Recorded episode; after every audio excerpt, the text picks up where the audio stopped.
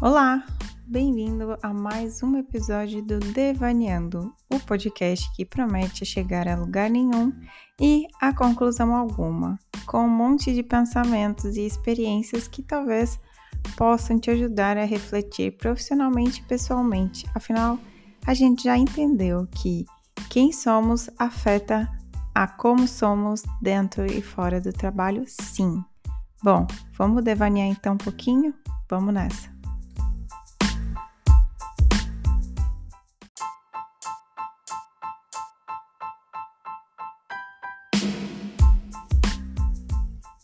No episódio de hoje, vai ser só eu comigo mesma e os meus pensamentos. Isso porque faz um tempo, né, que eu não venho aqui fazer disso quase que uma sala de terapia.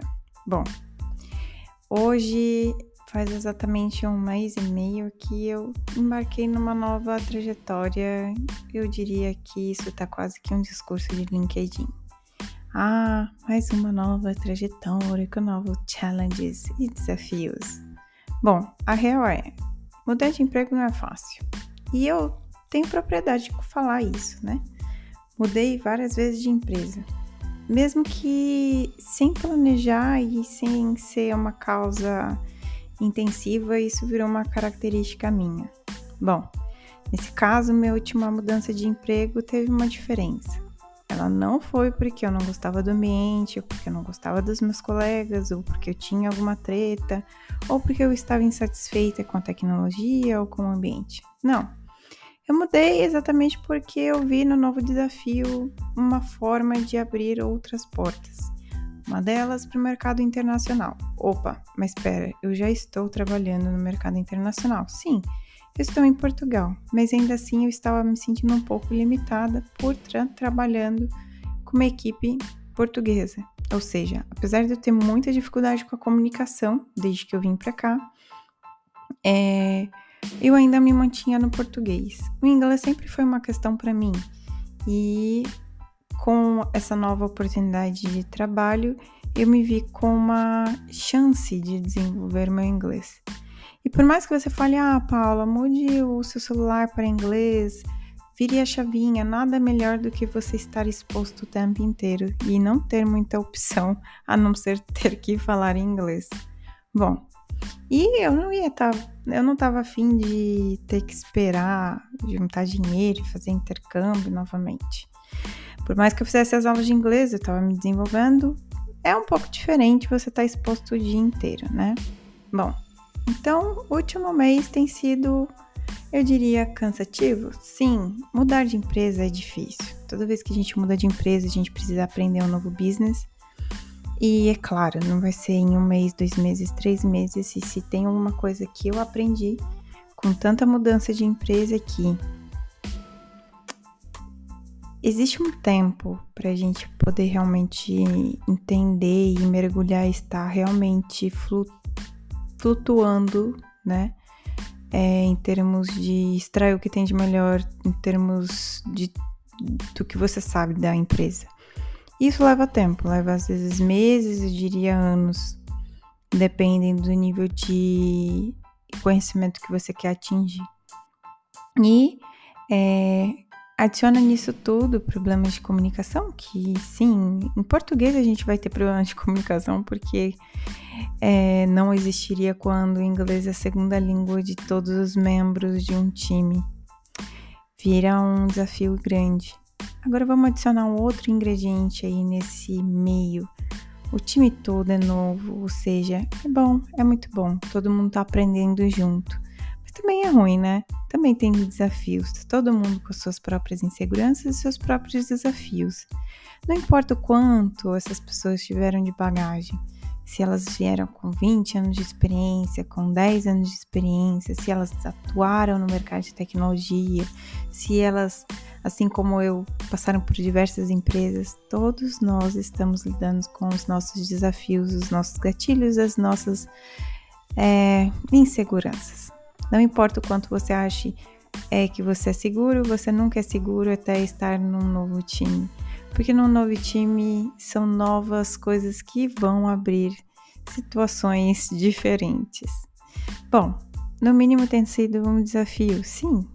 Há momentos onde a minha ansiedade grita? Sim. Há momentos onde a minha insegurança é, fala mais alto? Sim. E que talvez alguns traumas apareçam? Sim.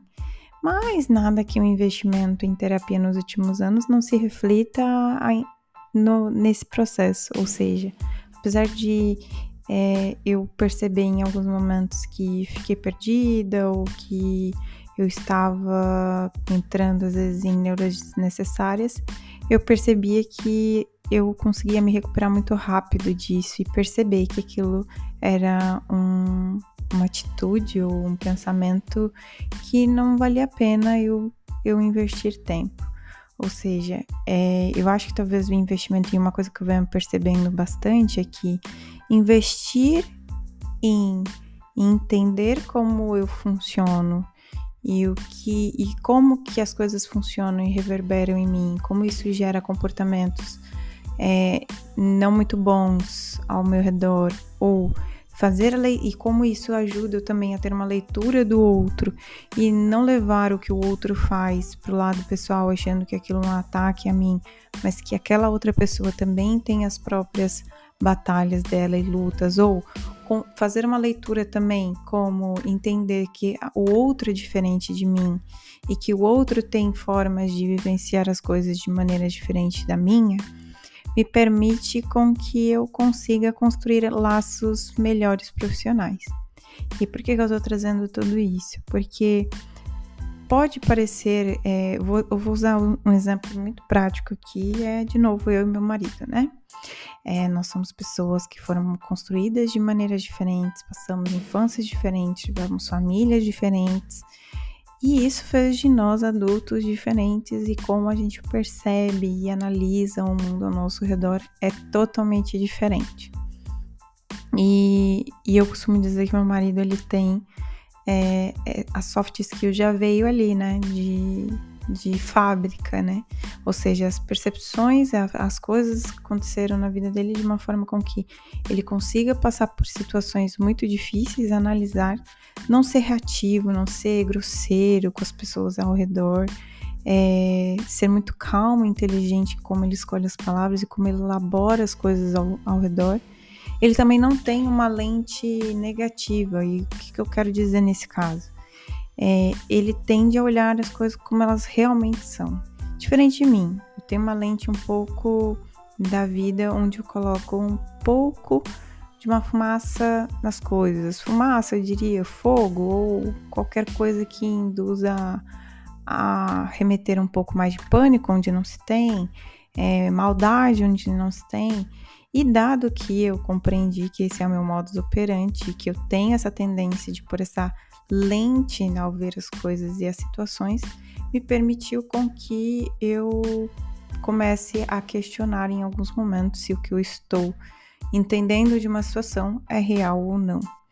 E é muito difícil conviver com essa lente, né? Porque para você, por exemplo, que está escutando esse episódio, se você não tem essa lente, você no mínimo vai pensar assim: caramba, que pesado isso, né? Que, que difícil. Nossa, a Paula tem essa lente, que estranho, né? Que lente é essa? Nossa, ela coloca as coisas dessa forma. Para você que não tem essa lente, ou para você que talvez consiga lidar com coisas, com situações, né? Talvez de uma outra forma, é, pode parecer fácil, assim como você pode ter suas próprias batalhas. Mas para mim isso gera um desgaste físico e mental muito pesado. Isso significa o quê? Que eu gasto muita energia, talvez em momentos onde eu não deveria gastar, o que faz com que eu gaste, gastando essa energia, eu não tenho energia, por exemplo, para estudar. Então, durante esse um mês e meio, a minha, minha insegurança com o inglês ou com o próprio ambiente novo. E uma coisa que eu percebi, que eu vou trazer para vocês aqui, que é é o caso, por exemplo, de um colega meu de trabalho. Eu, eu acho que ele tem um perfil muito bom, assim. Ele é, é aquela pessoa que, se você der uma documentação, ele vai ler, ele vai compreender quase que 100% dela e ele vai executar. Eu, eu, eu costumo é, enxergar essas pessoas como motores do time, porque eles realmente fazem acontecer ali a coisa. Mas essa pessoa, ela realmente vai absorver as coisas num ritmo diferente do meu. E eu me vi muito, é, talvez no começo, talvez olhando muito o que o nosso chefe estava pedindo, como que uma mensagem de é, que eu tinha que atender expectativas onde ninguém nenhum momento disse isso para mim, mas que eu estava interpretando dessa forma e estava me pressionando, ficando até mais tarde, tentando fazer as coisas, ficando extremamente cansado. E é claro que no começo de um novo emprego ali no onboard, a gente recebe muitas informações. Pode ser que não, pode ser que sim. No meu caso, eu recebi muita informação e era um mundo novo, onde esse mundo era do meu interesse. Porque tem aquela abordagem onde eu já tive empresas onde assim, olha, temos um board, mas, por exemplo, o líder chegar deixar muito claro para mim de que talvez não era, não era interessante eu de, despender tempo, né, tomar meu tempo absorvendo tantas informações e que aos poucos eu iria. E eu acho que isso funcionava comigo em alguns momentos. Em alguns momentos eu tive essa pessoa e eu até achei que talvez ela não estava me dando tanta responsabilidade. É incrível, né? A gente sempre está se culpando, sempre criando alguma forma de se pressionar ou de gerar alguma angústia ou ansiedade. Mas enfim, voltando ao caso do meu colega aqui, eu falei que ele é como se fosse esse tipo de perfil profissional, acaba sendo o motor do time, né? E, e eu comecei a entrar numas de me comparar no sentido não negativo, mas que a gente entra às vezes numa. Eu comecei a analisar que talvez o meu comportamento para mim, não para os outros, tá? Não porque meu time tenha visto isso, que eu tenha tido algum tipo de feedback, mas internamente a minha cobrança, a minha autocobrança estava revelando, por exemplo, algum tipo de competição. Não eu querendo competir com, aquele, com aquela pessoa, mas de que, como aquela pessoa sempre estava muito à frente, eu estava me sentindo atrás e eu querendo o tempo inteiro estar avançando no mesmo ritmo. E aí é onde eu comecei a me questionar se eu realmente precisava disso e até onde isso ia talvez gerar na minha mente uma competição com aquela pessoa. E até onde isso ia levar para uma coisa saudável de time ou não. E eu acho que talvez fazer esse exercício me permitiu perceber que, bom, isso é muito legal que aquela pessoa seja dessa forma, que ele tenha essas características. E eu comecei a avaliar o que, que eu posso que, que isso pode trazer de bom para mim? Bom, ah, isso pode me trazer que aquela pessoa vai me ajudar a ganhar conhecimento. Esse é um ponto. O outro ponto é que isso não significa que eu também não tenha algo para trazer para aquela pessoa. E que isso se revela no dia a dia, né? E que a gente também, até onde a gente precisa ficar o tempo inteiro se provando. E aí eu acho que entra muito é, olhando sim as, as culturas, hoje eu estou trabalhando com culturas bem diferentes e eu gosto de observar muito o que a formação dessa pessoa, é, o que é o país dela, as condições financeiras, a família, o que, que tudo isso fez com que aquele ser humano fosse construído a partir de uma perspectiva que isso se transforma e se realiza e se se impõe no dia a dia profissional.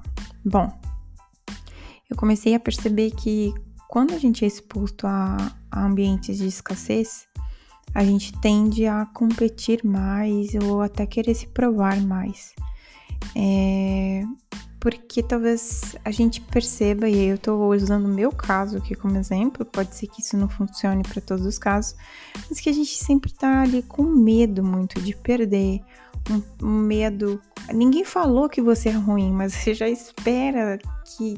A gente sempre está esperando o pior, a gente sempre está preparado para que o pior aconteça, para que a gente nunca seja elogiado, para que a gente seja cobrado, né? A, a, pessoa falou: olha, seria interessante vocês, vocês, né? É, aprender rápido, absorver rápido e o que você espera é sempre o cenário pior, é, por exemplo, ok, eu tenho que estar sempre posto, tenho que saber tudo, tenho que estar pronto para tudo. E, e, eu acho que um, uma das coisas que eu, que eu aprendi é externalizar em palavras, né? De dizer assim, olha, você está falando isso, né?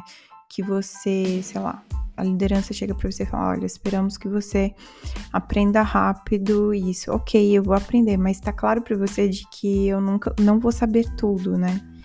E às vezes a liderança vai falar assim: sim, sim, tá claro.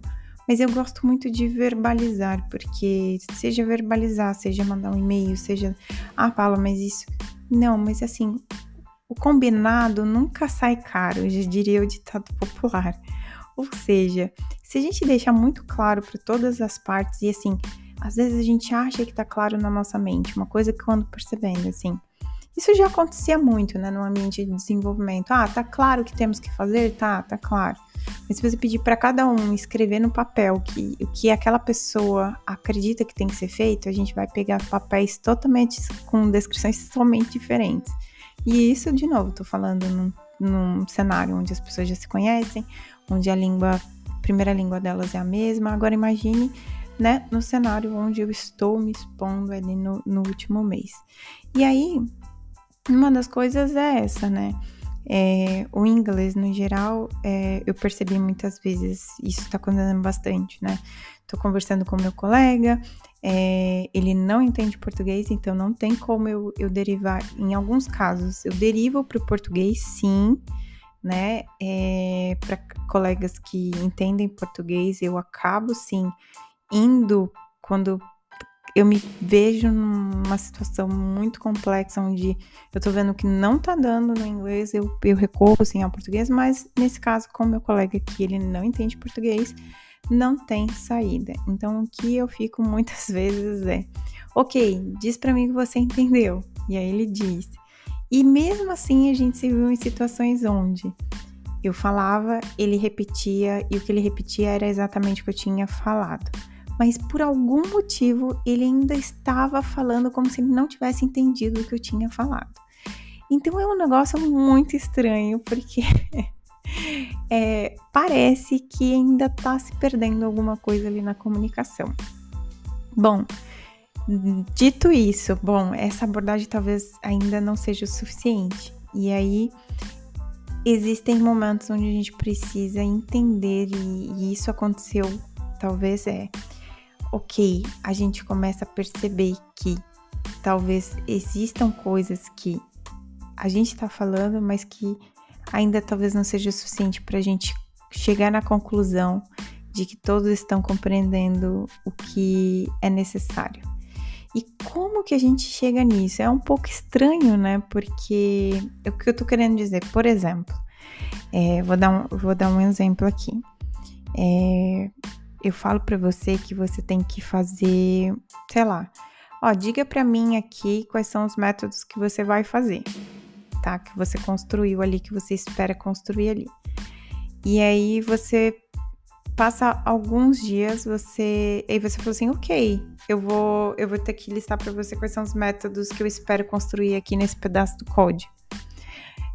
Passa alguns dias, eu espero que você já, né, esteja trabalhando nisso. Passa alguns dias, você fala, Olha, Paula, então, eu eu acho que eu deveria fazer os métodos aqui dessa parte do código e talvez compartilhar com o time para ver o que, que, vocês acham, se realmente nessa parte do código deveria ter isso. E aí você pensa, mas espera, a gente já tinha combinado isso antes. E ele falou para mim que ia trabalhar nisso. Então por que, que ele tá trazendo isso de novo para mim? Pode fazer, não, pode não fazer sentido. E aí você fala, bom, então, Fulano, a gente já tinha combinado que você iria fazer os métodos e fazeria isso. E, aí a pessoa responde: sim, eu estou trabalhando nisso. E aí parece que não tá fazendo muito sentido essa conversa. É a famosa conversa de bêbado que a gente fala no Brasil, né? Que é quando a gente acha que tá falando e parece que do nada algumas coisas não fazem muito sentido do que a pessoa tá falando porque parece que vocês estão em momentos diferentes, mas ao mesmo tempo estão em, em partes da conversa, vocês estão faz sentido e outras partes não fazem sentido. E aí eu acho que é o momento da gente parar e meio que analisar se talvez é a conversa ou se existem outras coisas que estão afetando o entendimento das pessoas. E outras pessoas e outros, outras questões que tu querendo dizer, sim, talvez conversas que outra pessoa está tendo com os outros demais que talvez possam interferir nesse entendimento. Esse é um ponto que eu iria falar aqui. Assim, como estou lidando com isso? Bom, é, é meio que vivendo e aprendendo. A gente vai aprendendo como somos um time novo, você vai aprendendo a se comunicar especificamente com aquela pessoa, então não é sobre o inglês, mas é sobre entender como aquela pessoa absorve as informações e, e como talvez é, outras, outros atores dentro do time, né? Então, outras pessoas do time, gestão, é, organização do time ali, em termos de desde o Scrum Master ou um Team Lead, ou seja, aquela pessoa que faz a, a facilitação do projeto, um Project, project Manager ou um PO, enfim, essa pessoa que acaba conduzindo o trabalho do time. É, entendendo como que cada peça se relaciona, como cada ator dentro desse time se relaciona, e entendendo como isso tem um impacto na comunicação como todo, e é claro, tentando ajustar a todo momento o como é feito essa comunicação. Em termos de liderança, o que eu comecei é a expor muito a minha ansiedade para o gestor, e eu acho que aí, principalmente quando a gente está nesse papel de sênior, pode bater aquela insegurança. Não sei em você, mas em mim bate muito a insegurança do tipo: como é que eles vão ver se eu expor a minha ansiedade, né? Isso acaba demonstrando um pouco de maturidade? Eu acho que sim eu acho que o gestão acaba vendo a gente de uma maneira ruim. Mas eu acho que se expor, gente, sempre, assim como eu me, estou me expondo aqui nesse episódio, é. Toda vez que a gente se expõe, tem um lado negativo. As pessoas sempre vão ver isso como algo, uma fraqueza, ou como, olha, talvez você não tenha que ter se exposto tanto, até onde eu me exponho. Eu acho que isso também é um pouco do aprendizado que eu ainda estou construindo e que eu ainda não sei muito bem.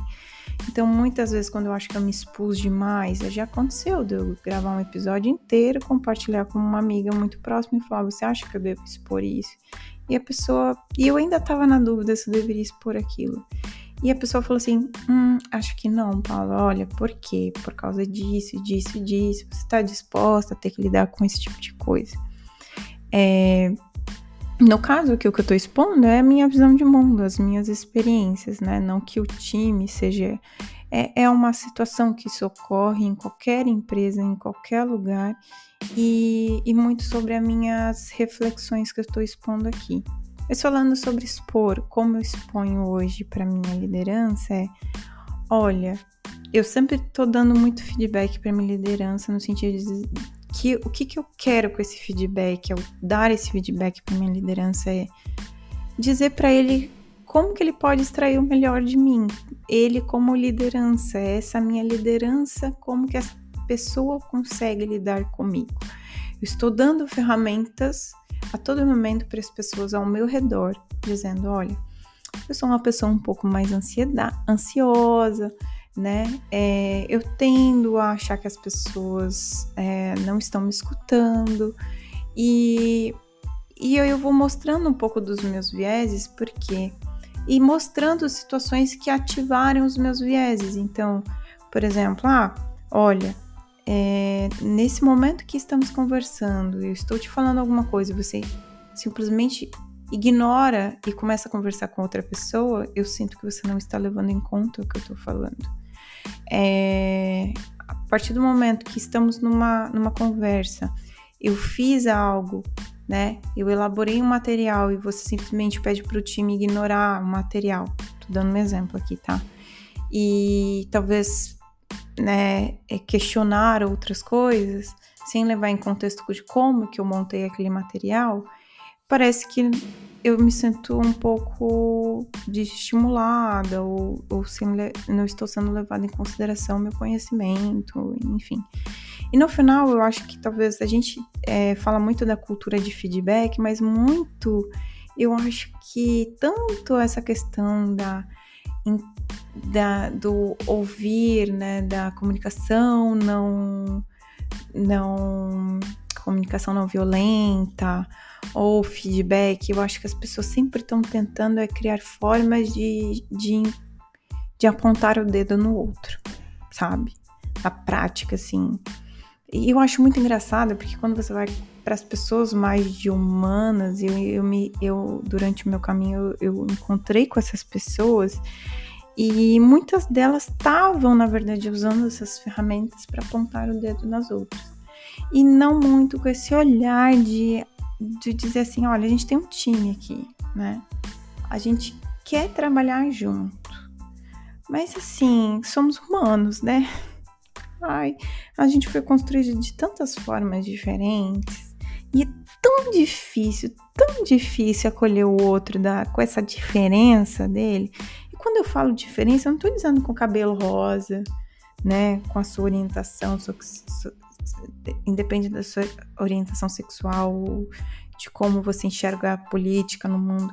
Porque essas são questões bem mais difíceis pra gente. Eu tô dizendo de que a gente no detalhe é, é assim, é você perceber que tem um tom de voz que você já tem um ranço daquele tom de voz e que você vai prejugar a pessoa por aquilo. É, e eu acho o quanto isso vai impactar, sabe? Na sua comunicação com a pessoa, o quando aquela pessoa for trazer ideias. Ou, por exemplo, a gente que é desenvolvedor a gente se apega tanto, porque a gente tem que estudar o tempo inteiro e aprender sobre boas práticas que tão difícil para a gente entender o outro quando o outro traz uma sugestão. Às vezes a gente faz um código com tanto amor e carinho e às vezes a gente realmente tá ali, ó. Quantas vezes, gente? Quantas vezes? Para mim, aquele código que eu tinha feito era o melhor. Mas para outra pessoa não era. E é a outra pessoa que vai ver o meu código. E, mas também até onde eu vou aceitar o que o outro ofereceu naquele code review, sabe? Até onde aquilo já virou quase que tipo assim, uma bíblia do que ele acredita e tá pedindo para eu refazer o meu código. Como que a gente balança, a gente vai balancear tanto a pessoa que tá dando o code review quanto quem tá recebendo? Porque receber às vezes não, sabe assim, abrir a, abrir a mente, de, abrir o coração real e falar assim, pô, isso é uma abordagem legal? Isso realmente parece bom? É difícil, é difícil, porque às vezes a gente se fecha para as novas ideias. E como eu estava te fal eu tava falando da comunicação não violenta, né? Porque é para não me perder muito aqui no pensamento, que é muito usar essas ferramentas e feedback. Eu estava falando muito de como esse feedback pode fazer as pessoas a lidarem com a gente, que é no final das contas, o feedback é muito para, olha, acho que isso não tá funcionando. Essa sua abordagem comigo, comigo ou com o time talvez não esteja funcionando. Isso vai ser ruim para você, a gente quer que você saia bem no time. Ou, olha, toda vez que você reage assim comigo, e muitas vezes que eu falo, assim, não é no sentido de impor, é que às vezes eu falo assim, olha, eu não sei, assim, é te falar qual é a melhor maneira de fazer, mas eu só posso dizer que, assim, dessa forma, você. É, eu me sinto não ouvida. E o que eu posso fazer para te ajudar é, assim, cara, é, no sentido de dizer assim, eu tô tentando fazer com que a gente trabalhe junto e trabalhar em, com pessoas, né? Trabalho em time não é tão fácil quanto parece, quanto pintam e quanto a gente acredita mesmo dentro da gente. E, e eu acho que é isso, é o feedback no sentido de, de promover, não assim, falar assim, olha, você está errado, sabe? Mas é, cara, isso não funcionou, essa abordagem não funcionou. Acho que se a gente for nessa abordagem aqui, pode ser prejudicial pra gente. Ou, ou, ou comunicação violenta. É, não acho que não é muito a gente entender por que, que a pessoa reagiu daquela maneira, sabe? Ela reagiu daquela maneira porque ela sentiu atacada, porque ela sentiu que a gente estava é, ignorando o conhecimento dela, sabe? E por isso que ela reagiu daquela maneira naquela reunião. E eu acho que talvez não a gente sempre o tempo inteiro fazer esse exercício, tanto de tentar compreender o outro, do porquê o outro tomou aquela atitude, quanto é, fazer o exercício interno do porquê estamos tomando algumas atitudes. E eu acho que porque tudo isso é muito importante pra gente, a gente refletir dentro da gente, porque entra muito naquilo que a gente falou no final. É, se a gente não faz esse exercício que acaba gastando um pouco do nosso, da nossa energia física e mental, a gente sempre vai ficar mudando de emprego, mudando de time e nada vai gerar uma satisfação boa, um conforto e uma paz que é exatamente o que a gente quer.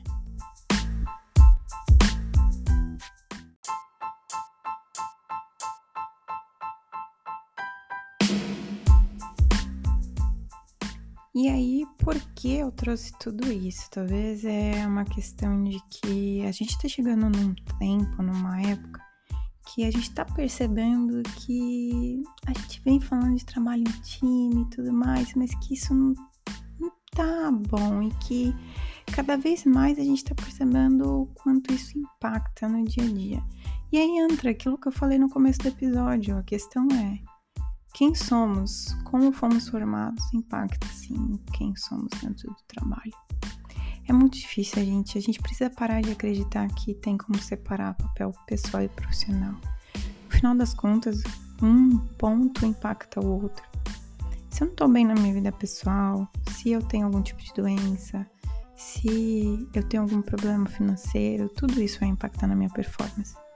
E eu acho que é preciso que as empresas percebam isso, porque assim, a real que eu vejo, as pessoas estão quebrando, o sistema não está ajudando e a gente precisa reinventar como a gente pensa e como a gente trabalha em grupo. Essa semana eu estava conversando com uma amiga que esteve no, no, Devs, no Web Summit aqui em Portugal. O Web Summit é um evento gigantesco e, hum, assim, foco era tecnologia e tudo mais, vocês vão ver muitas propagandas. Mas para quem já esteve no Web Summit, sabe que é mais um, um evento focado em criação, marketing, enfim, qualquer coisa. Não é um evento para desenvolvedor, para quem está no mercado querendo ir lá passar o dia aprender alguma coisa nova. Mas existem alguns panoramas bem legais que eles compartilham nesse evento. Então, alguns laudes focados em discussões de carreira e em, em diversidade, o futuro do trabalho, que são interessantes algumas discussões. E é claro, como tem participação de muitas empresas, é, a gente começa a ver algum, alguns padrões em termos de, de como as coisas estão postas. E é, uma das coisas é que ela trouxe para mim, que ela esteve lá, é que eles estão falando que não vai dar não dar. Se a gente não mudar quanto grupos, pessoas e como realmente trabalhar em grupo, em time, cada vez vai ficar mais difícil. As empresas gastam dinheiro. E no final das contas é sobre isso, né, gente? Ninguém tá preocupado em ser humano. Mas assim, eles estão percebendo que isso também não gera lucro. Como que estamos trabalhando acaba afetando sim. Então, eu achei muito interessante isso. E toda vez que eu, eu, sim, eu sei, sim, que quando eu falo de, do autocontrole, de se autoconhecer, de se auto-perceber, eu acho que eu sou até um pouco neurótica com isso, enfim. É, mas é porque quando a gente fala na área de tecnologia, eu acho que são prioridades e cada vez mais assim, ah, se eu tiver que deixar de trocar meu carro, se eu tiver que fazer, deixar de fazer uma viagem para eu continuar fazendo minha terapia, eu vou fazer, porque eu entendo que isso é parte da minha saúde, é assim, se eu estiver bem psicologicamente, eu não vou conseguir manter meu emprego, não vou conseguir ficar bem emocionalmente e não vai ser uma viagem, um carro novo que vai resolver isso. De novo, estamos falando sobre prioridades, né? Então, vai ter muita gente que vai ter suas próprias prioridades e vai deixar a saúde mental e vai começar. Porque, entende? É, um, é uma pirâmide que começa a cair, os tijolos começam a ruir. E, eu acho que é mais do que um investimento. É se você realmente tem condições, porque entendemos que parte da população, grande parte da população, está é, sobrevivendo, não está vivendo, né? Então, são abordagens diferentes. E muitas vezes quem tá sobrevivendo não tem nem tempo para perceber, né? É, comportamentos e pensar no próprio emocional, como a própria mente funciona. Mas, falando do nosso grupinho e da nossa bolha de tecnologia, que sim é privilegiada, sim conseguimos, né, olhar com carinho e tentarmos evoluir aí, trabalharmos nesses aspectos. Bom, Esse é um episódio que volta para ser aquelas conversas mais rápidas, né? Depois de tantos outros episódios que a gente vê, a gente teve de conversas longas. Espero que vocês tenham gostado aí dessa reflexão, que tenham que isso te leve aí para refletir um pouquinho. E obrigada, a gente se vê no próximo devaneio. Tchau, tchau.